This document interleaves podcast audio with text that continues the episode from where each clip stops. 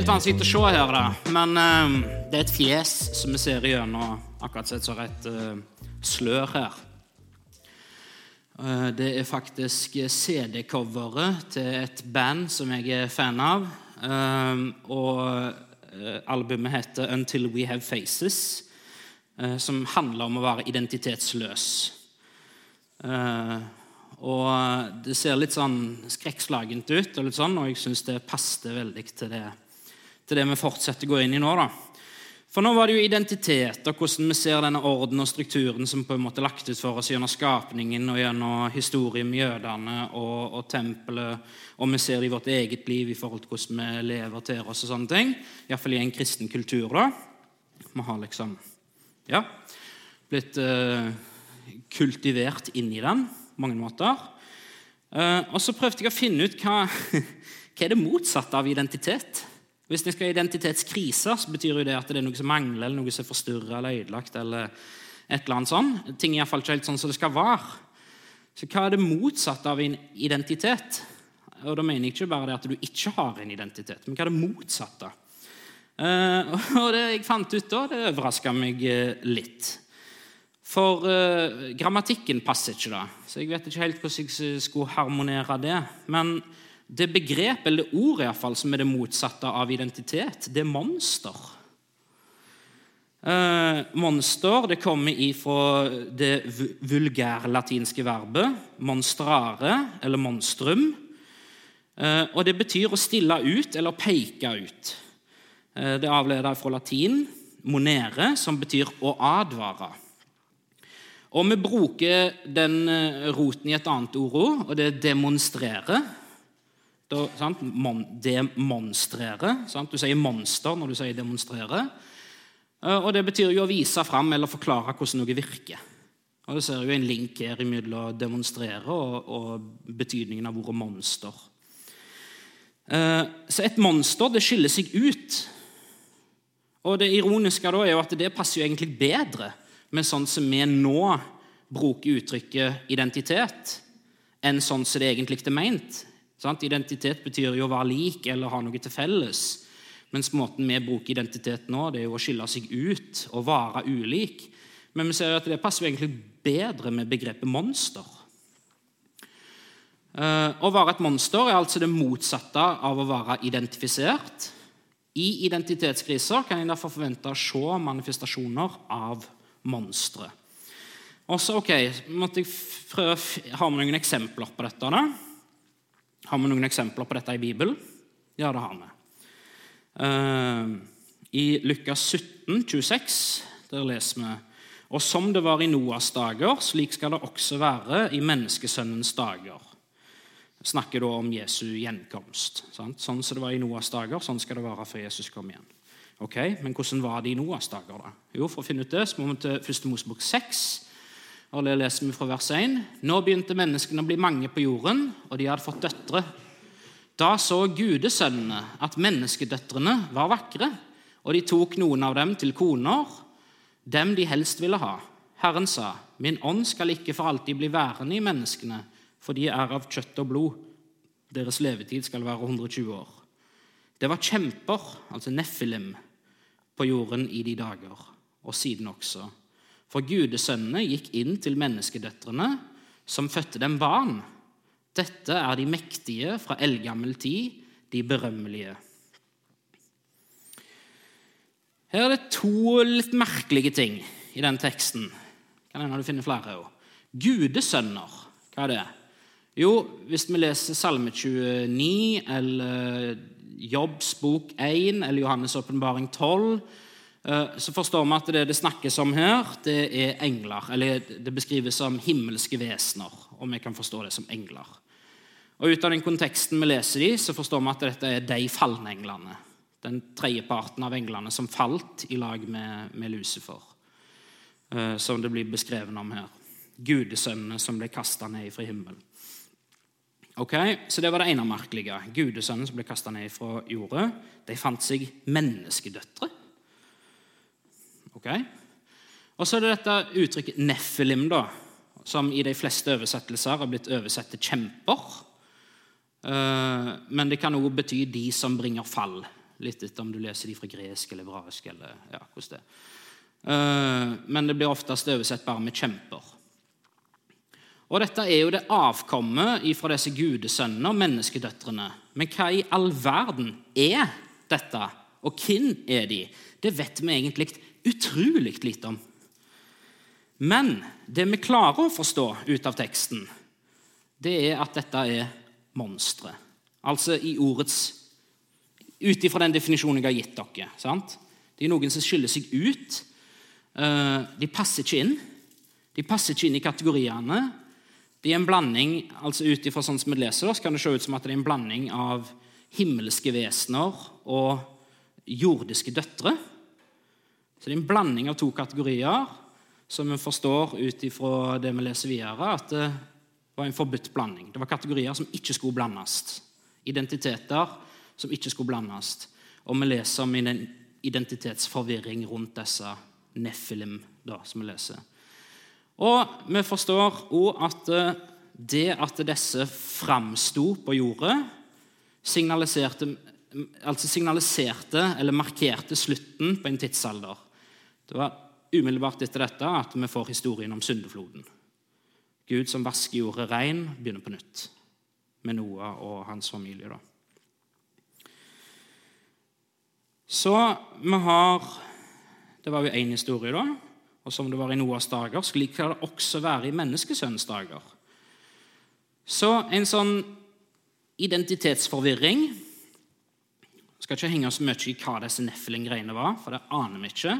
Vi vet bare at det var stor forvirring på den tida om hva og hvem en er. Og vi ser jo da at når det marginale dominerer, så kom syndefloden. Vi får vite her at det skal òg skje før Jesu gjenkomst. Skjer det i dag? Har vi merkelige eh, identitetsforståelser i dag? Vi har noen. Eh, og det er klart at eh, dette er folk som av ulike årsaker ser ut som, dette. Eh, det kan være at de identifiserer seg som dyr, det kan være at, og demoner og alt mulig. Da har vi ikke løye. Men poenget her er egentlig ikke at vi har folk som ser litt uvanlige ut. For det har vi alltid hatt. Vi har alltid hatt det, så det er ikke spesielt i dag. Det som derimot er spesielt i dag, det er det at eh, monstrene det som før, altså Hvis du før tenker et klassisk monster, så var det et monster som du typisk så i en eller annen horrorhistorie. Sant? En eller annen grøsser. Så ser du et monster. Og Det er noe du er redd det er noe som du holder deg vekk ifra. Det er noe du absolutt ikke ønsker vare. Sant? Men sånn er det ikke lenger. Det vi ser i dag, det er en sånn glorifisering av monstrene. Vampyrene er ikke lenger farlige og skumle. De er sexy, og de er sant?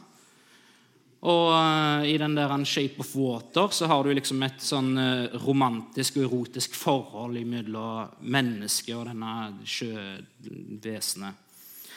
Og ikke bare i voksen, voksne medier, men også i barnemedier. Akkurat det samme. Helt ifra Sesam stasjon så har vi blitt lært ifra vi var små, at monstre er hyggelige og koselige folk. Det er nytt. At uh, døde folk, vampyrer uh, Minions, det betyr jo småjekler. sant? Uh, troll Dette er sant? Altså, vi har, vi har, misforstått dette med monster. Monster er ikke farlige. Er ikke og I ganske mange av disse filmene så er jo det nettopp tema i filmen. sant? I Monster Inc. så er det jo det vi lærer. Det at uh, Monstre er ikke skumle. De er egentlig ikke farlige. Du kan stykke litt når du ser dem, men når du blir kjent med dem, så er de hyggelige folk. sant? Og så er det én som er et rævhold. sant? Men det er bare én. Det er ikke alle monstre, det er bare han ene. sant? Uh, så det er nytt. Det har ikke skjedd før. Uh, og vi har noen sånne monstre som er blitt veldig sånn ikoniske da, gjennom kulturen vår. Jeg skal bare vise to eksempler på det. Det ene er dette her. Er det noen som ser eller forstår hva dette er? Yes, det er Count Dracula. som er en vampyr. Eh, som er 120 år gammel, 150 gammel år historie, eller noe sånt. Eh, ikke faktasjekk meg på det. Eller jo, faktasjekk meg på det, mener jeg. For det er definitivt feil. Eh, han er aristokrat. Altså han er av de liksom lordene. Han er liksom en viktig type. Han drikker blod. Han kan forvandle andre til vampyrer med å bite av dem. Og med å la dem bite han, så kan han transformere folk til å bli vampyrer i lag med han. Det er liksom annet noen av egenskapene til Dracula. Da. Hva sier det oss? Hvis vi skal forstå dette monsteret som et, en advarsel, som et eh, signal på noe, hva er det da et signal på? Og det er egentlig ikke så vanskelig å forstå heller ut ifra den tida som dette monsteret trer fram på. Han er en aristokrat som suger blodet av folk. Jo, dette er jo da en hva skal jeg si, en byråkrat eller en geistlig eh, av et eller annet slag som, eh, som lever av å eh, si, holde allmuen nede. Korrupt. Det handler om korrupsjon. Dette er en korrupt eh, adelig som heller liksom sin velstand oppe med å helle folk nede. Med å, med å tappe, med å suge liksom blod ut av dem. Med å suge næringen ut av dem, suge verdien ut av dem. Og hvis du blander deg med dette her, hvis du blander deg med korrupsjon, da blir du korrupt sjøl. Det er jo det som skjer her. sant? Blander du deg med denne vampyren, så blir du vampyr sjøl. Ok, hva er det Dracula ikke tåler?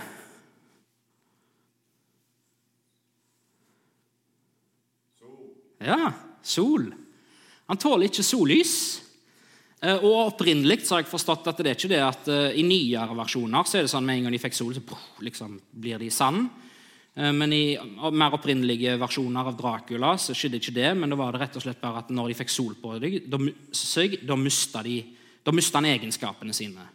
Da kunne han ikke lenger gjøre det som han kunne gjøre som vampyr. Eh, og tåler heller ikke kristne symboler. Tåler ikke nattverd, tåler ikke nattverdsbeger eller oblaten eller krusifiks. eller disse tingene. Ok, Hva sier det oss, da? Jo, Hvis vi skal forstå dette monsteret som en advarsel mot korrupsjon i aristokrater, hva er løsningen? Det er sollys og å vende tilbake igjen til kristne verdier. Sånn slår vi det monsteret, sånn vinner vi over det monsteret. Så i historien med monsteret så finner du òg løsningen på hvordan en løser problemet i den virkelige verden. Ok. Det er jo litt tilbake i tid. da. Vi går litt nærmere inn i vår tid. Da er det et helt unikt monster som står fram, som vi ikke har sett noe lignende av tidligere, mener folk som kan ting. da. Og det er zombien. Og Hva kjenner vi tegnet zombien? Jo, Zombien hanterer folkemassen, ikke aristokrater, sånn som vampyren gjør. Dette er liksom folkemassen. De er levende, samtidig døde. Død, sjelløse, uten personlighet, går i flokk, men kommuniserer ikke. De går i sammen, men det er liksom ikke sånn 'Har du hatt middag i dag, da?' Sant? Det er ikke sånn. det er kjekt at det ble løye, for det er ikke meningen. Men jeg er helst mest løye når jeg ikke prøver å være det. Ehm, men sant, De går i flokk, men de kommuniserer ikke. Og de har ett mål, og det er å konsumere. Og først og fremst de da som ikke er en del av flokken. Uh, Syns du dette passer som en god beskrivelse av deg sjøl? Jeg kan forstå at det, når du ser dette, så er det ikke, ja, ikke helt jeg så ut når jeg så i speilet i dag. Men hvis jeg gjør sånn, da Passer det bedre nå? Ja. Uh, og det interessante er jo at hvis du går i en eh, by der det er en del folk, så er det jo akkurat dette du ser sant? går i flokk, men kommuniserer ikke. Altså med de de går med. sant? Uh, og ikke bare det, og hvis vi da henter opp den beskrivelsen der, ja. Og ikke bare det, men sant, hva det vi gjør? Jo, vi er på sosiale medier, som er jo en slags sosiale, men en annen type sosiale. Problemet er jo bare at de mener jo da disse eh, sosiale medieforskerne at det vi egentlig er når vi er på sosiale, sosiale medier, det er jo ikke sosiale. Vi er jo usosiale der òg. Eh, og det kan du typisk se hvis det er en eller annen sak som er typisk eh, eh, eh populær eller upopulær. Hvis den er populær, så er det mange som hiver seg på. Yeah, bra, liksom. Og bare liksom peiler på med Yeah, sant? og eh,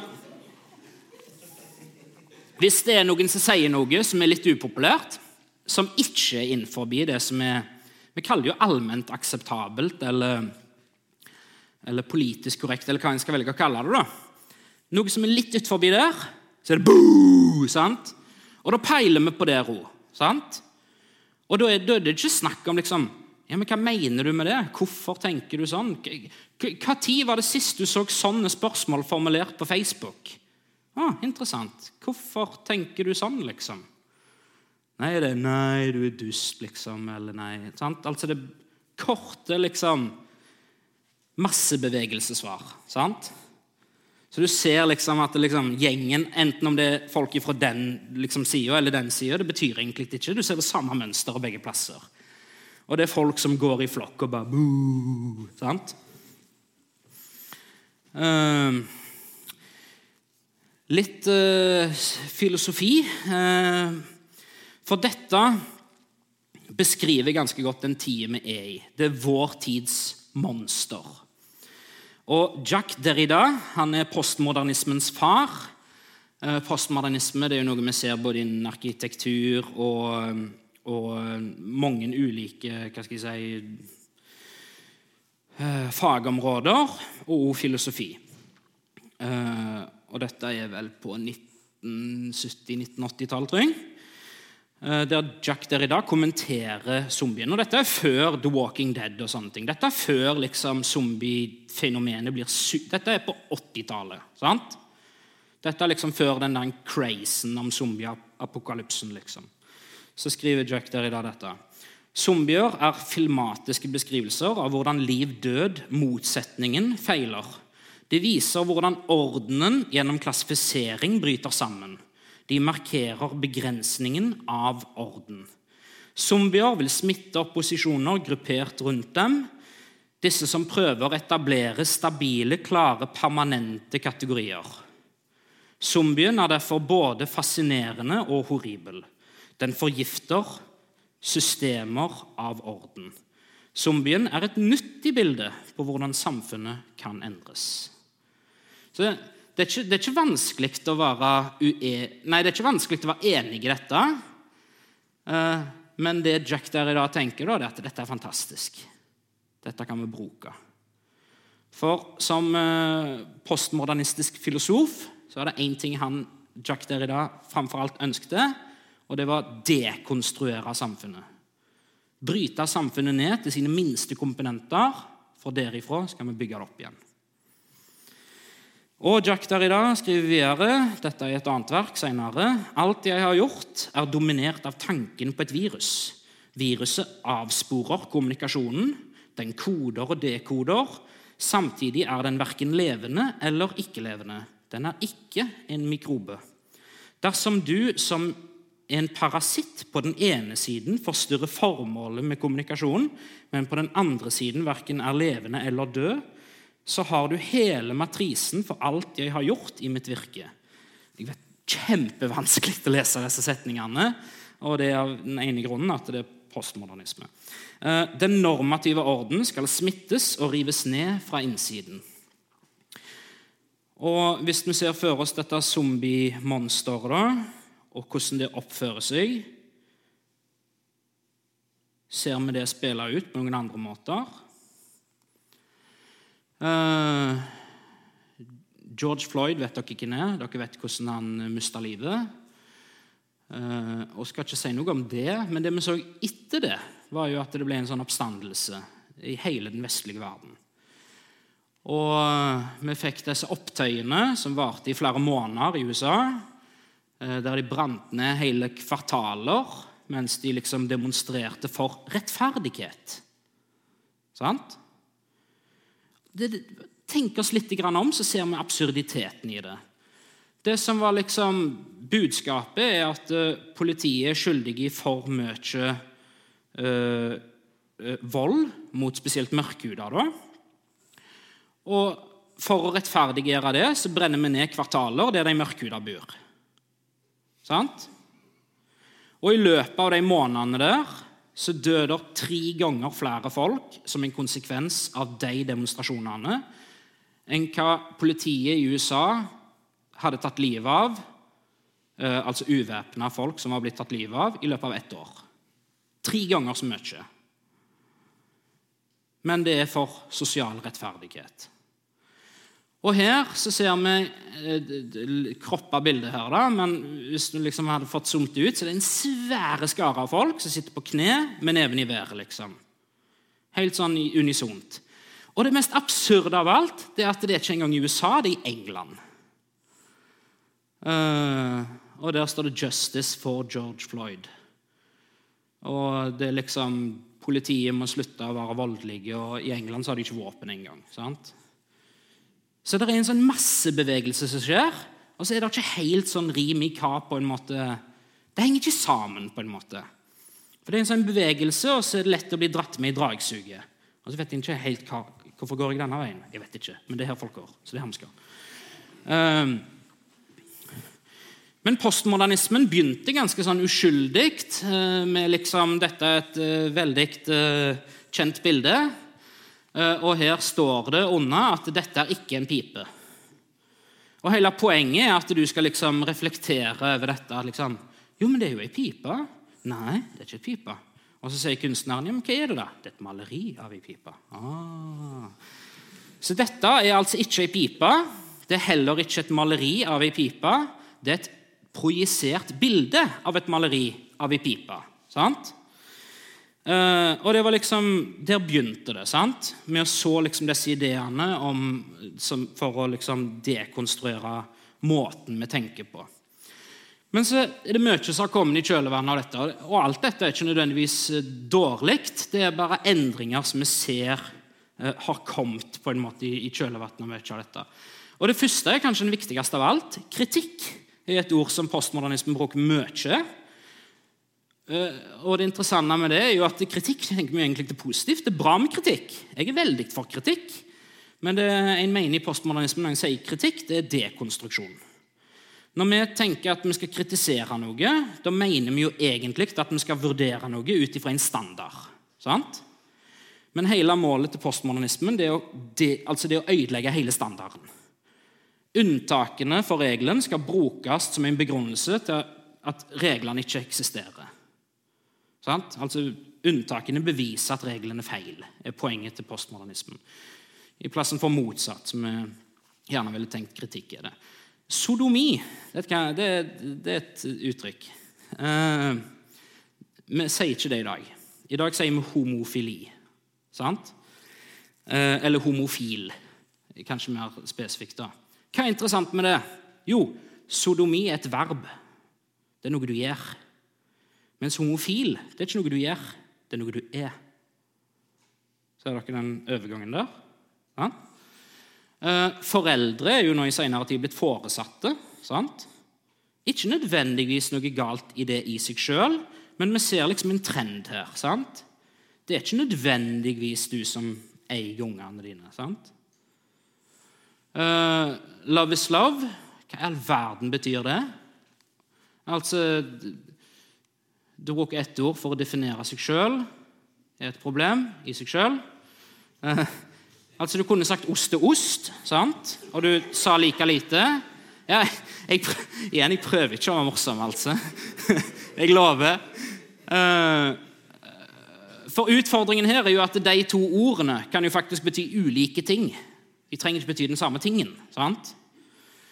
Så hvis du for den første loven erstatter det med ok, prakt, prakt, praksiseksempel. Dette er on the fly, altså. Uh, kjærlighet er kjærlighet. Aksepterer du det? Ja, det er jo ost ost. Ja, ok, greit. Men da er du enig i at sex er kjærlighet. Da har jeg byttet ut det første ordet der med sex i plass for kjærlighet. Er du enig i det? Ja, ja, ja, altså det er en form for kjærlighet, kan jeg kanskje si. Ja, ok, Så du aksepterer at sex er kjærlighet? Ok, Vi går et steg lenger. Voldtekt er kjærlighet. Nei, nei, nei, nei, nei, nei, nei, den er jeg ikke med på. sant? Det er et steg for langt. Ok, men eh, Men det er jo kanskje kjærlighet for den som utfører det. sant?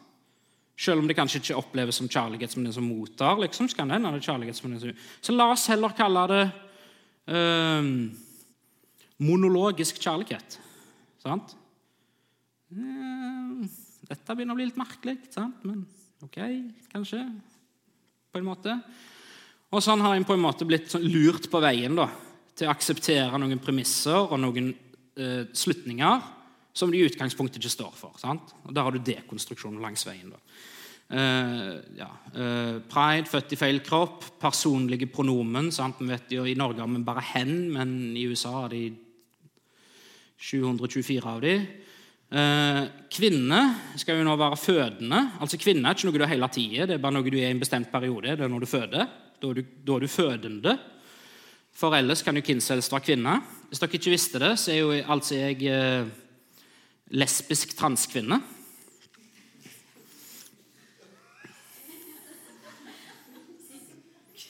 Ja, for jeg må være det, for hvis jeg er kvinne, så er det et problem, for jeg er gift med kona mi. Sant? Men hvis jeg samtidig er lesbisk, så er det ingen problem. Uh, igjen, da ser vi liksom hvordan det blir problem med disse kategoriene. Seksuell lavalder det er aldersfobi.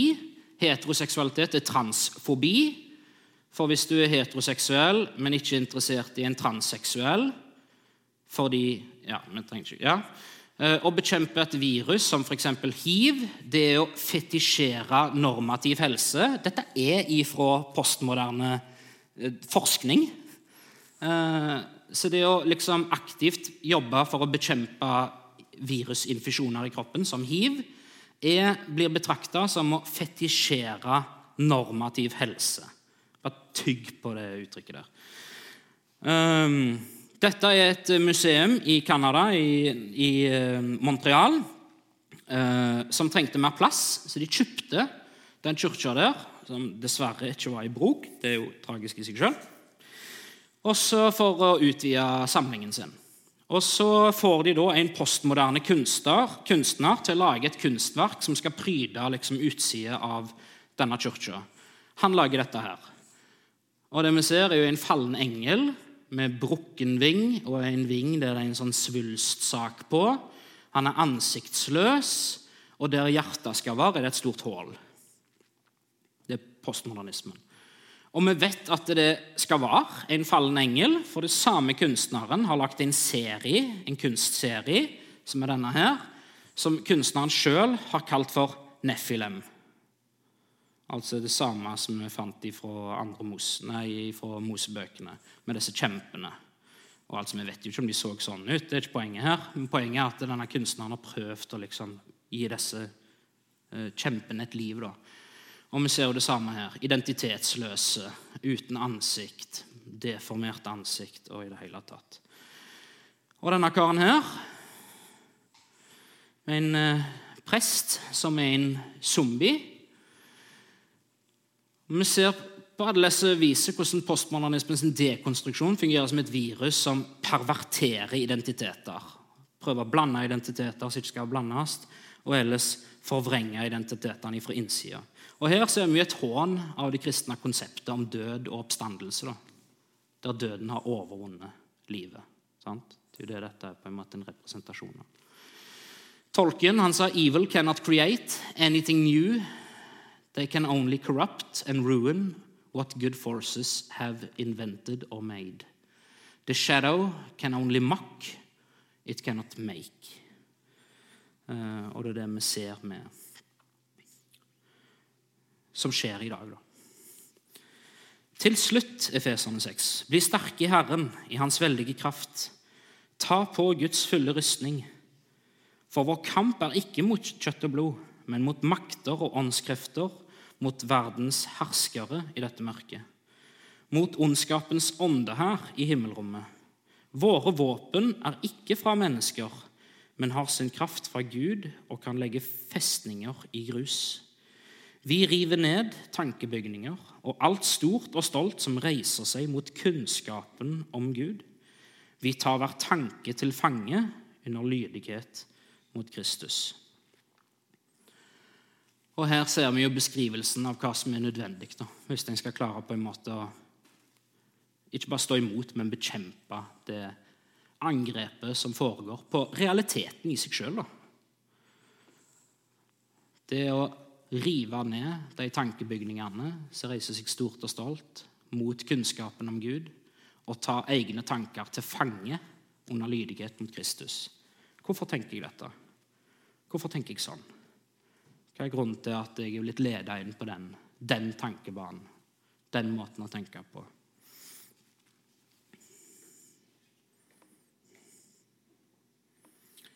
Jeg er nødt til å hoppe en del, jeg, altså. Vi slutter med denne. Alle ting blir nye. Jesus han seira over døden. I første kor 15, 2022 så leser vi om det. Og han skal komme tilbake for å tilintetgjøre døden. Døden skal ikke finnes mer, og han skal gjøre alle ting nye.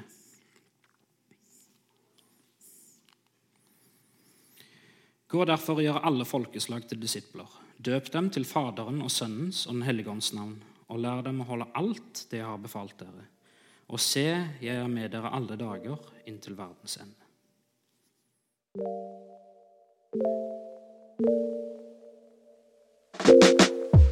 thank you Thank you.